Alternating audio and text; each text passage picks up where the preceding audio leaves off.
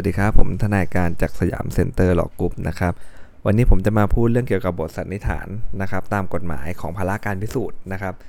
ประเด็นนี้นะฮะเช่นแล้วโฉนดที่ดิน หรือว่าหนังสือรับรองการทำประโยชน์เนี่ยเป็นเอกสารมหาชนนะฮะซึ่งปวิแพ่งมาตรา 127 เนี่ยมันจะได้สันนิษฐานไว้ก่อนว่าเป็นของที่แท้จริงนะฮะและถูกต้องด้วย เป็นหน้าที่ของคู่ความฝ่ายที่เขาถูกอ้างเอกสารนั้นมายันเนี่ยต้องนำสืบถึงความไม่ถูกต้องของเอกสารนะครับ ว่าความไม่ถูกต้องเอกสารหมายถึงว่าอะไรฮะไม่ถูกต้องตามข้อความที่ปรากฏ นะฮะในเอกสารนั้นๆเนี่ยเมื่อโจทย์ฟ้องอ้างว่าที่ดินดังกล่าวเป็นของโจทย์นะโจทย์มีชื่ออยู่ในโฉนด หรือในหนังสือรับรองการทำประโยชน์เนี่ยจำเลยให้การต่อสู้ว่าจำเลยได้กรรมสิทธิ์ในการครอบครองปรปักษ์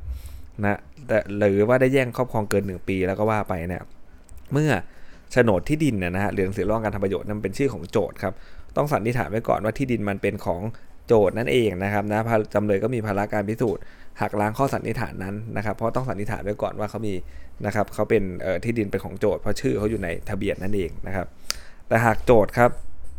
อ้างว่าที่ดินดังกล่าวเป็นที่ดินของโจทย์ซึ่งมีโฉนดที่ดินนะฮะจำเลยก็บอกว่าที่ดินดังกล่าวเป็นที่ดินของจำเลยนะมีนสสามกอด้วยนะครับ เห็นได้ว่าทั้งสองฝ่ายต่างอ้างนะครับ ข้อสันนิษฐานตาม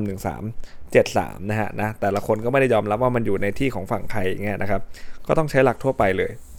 นะครับผู้ใดกล่าวอ้างผู้นั้นเป็นฝ่ายนำสืบนะฮะอีกอันนึงเป็นบทสันนิษฐานตามมาตรา 437 นะครับ บุคคลที่รับประโยชน์จากข้อสันนิษฐานตาม 437 เนี่ยต้องไม่ใช่ผู้ครอบครองหรือควบคุม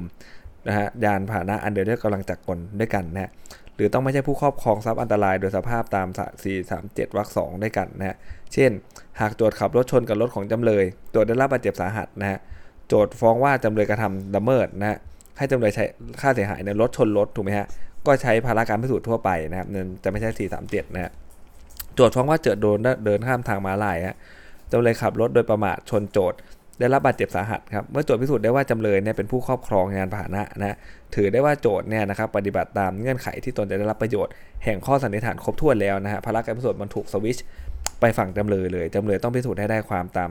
437วรรคสองครับเท่ากับอะไรฮะ เท่ากับว่าเวลาถ้าสมมติเราโดนรถชนเนี่ยเราก็จะนำสืบแค่ว่าอะไรครับ คนนี้เป็นผู้ครอบครองควบคุมยานพาหนะนะจบเลยนะครับนะคะและการพิสูจน์มันตกไปเลยนะเขาต้องพิสูจน์ให้ได้ว่าไอ้ความเสียหายเนี่ยนะฮะมันเกิดเพราะอะไรครับเหตุสุวิสัยหรือความผิดของผู้ต้องเสียหายนั่นเองนะครับถ้าพิสูจน์ไม่ได้ก็ต้องรับผิดไปนะครับ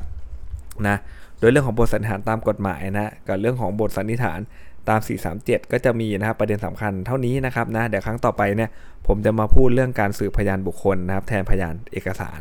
นะครับ อันนี้สำคัญนะขอเป็น 1 EP เต็มๆเลยอยู่ที่มาตรา 94 นะครับสำหรับวันนี้สวัสดีครับ